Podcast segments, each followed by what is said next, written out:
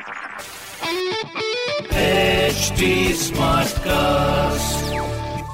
सुन रहे हैं HD Smartcast और ये है लाइव हिंदुस्तान प्रोडक्शन।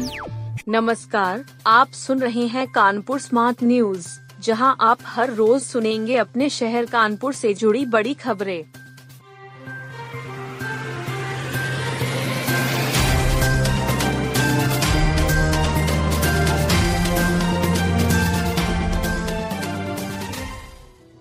विधायक इरफान सोलंकी की पत्नी बोली, अखिलेश आएंगे तो न्याय का भरोसा। सपा विधायक इरफान सोलंकी से मिलने के लिए सपा प्रमुख अखिलेश यादव आएंगे। इरफान और उनके भाई रिजवान जेल में हैं। अखिलेश यादव 20 दिसंबर को जेल में ही उनसे मुलाकात करेंगे। इस सूचना से परिवार की हिम्मत बढ़ी है। विधायक की पत्नी नसीम सोलंकी ने कहा कि सपा प्रमुख के आने से न्याय मिलने का भरोसा है। उन्होंने आरोप लगाया कि पुलिस उनके पति व देवर को फंसा रही है। वह कहती हैं कि वृद्धा के यहां आग पटाखे से ही लगी थी। पुलिस जबरन अपनी रिपोर्ट में ज्वलनशील पदार्थ दिखा रही है। बांग्लादेशी मामले में जिस कागज को पुलिस पेश कर रही है उस पर इरफान के हस्ताक्षर नहीं है। विधायक इरफान सोलंकी की पत्नी बोली, अखिलेश आएंगे तो न्याय का भरोसा। सपा विधायक इरफान सोलंकी से मिलने के लिए सपा प्रमुख अखिलेश यादव आएंगे। इरफान और उनके भाई रिजवान जेल में हैं।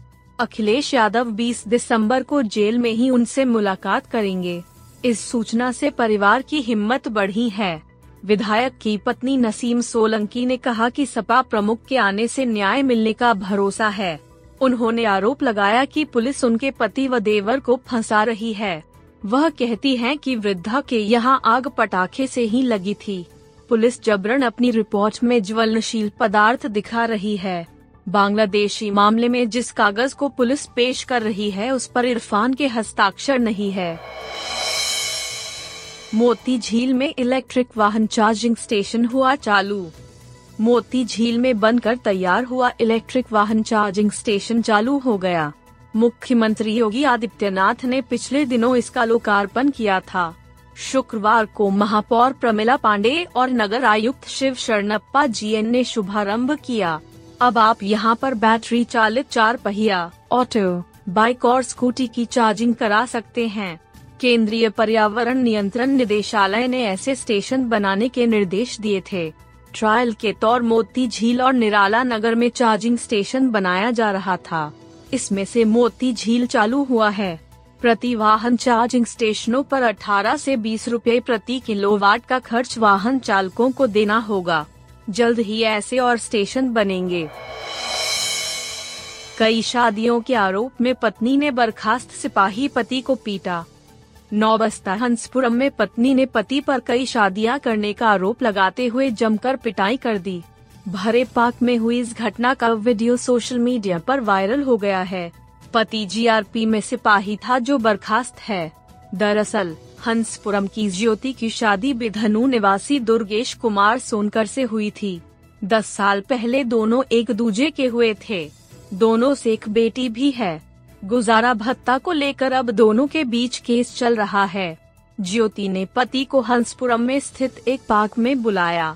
वहां ज्योति ने पति के कपड़े फाड़े और पीट डाला। कुछ लोगों ने इसका वीडियो बना लिया।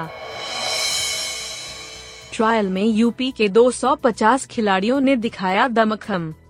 यूपी अंडर 14 क्रिकेट चयन ट्रायल में 250 खिलाड़ियों ने नेट पर प्रदर्शन किया। ट्रायल में UPCA की जूनियर चयन समिति के प्रवीण गुप्ता के साथ ललित वर्मा और बृजेंद्र सिंह ने सभी को परखा। खिलाड़ियों की फिटनेस के साथ ही गेंदबाजों और बल्लेबाजों की क्षमता भी देखी। कमला क्लब में हुए इस ट्रायल के सफल खिलाड़ियों की सूची जल्द ही जारी होगी। UPCA के संयुक्त सचिव मोहम्मद फहीम ने बताया कि विभिन्न जिलों से खिलाड़ी आए थे। अब प्रदेश के जूनियर होनहारों की खोज पूरी की जाएगी। उत्तर प्रदेश क्रिकेट एसोसिएशन की समिति इस पर मंथन करेगी। 2 दिवसीय ट्रायल के पहले दिन 208 खिलाड़ियों ने समिति के सामने दम दिखाया था।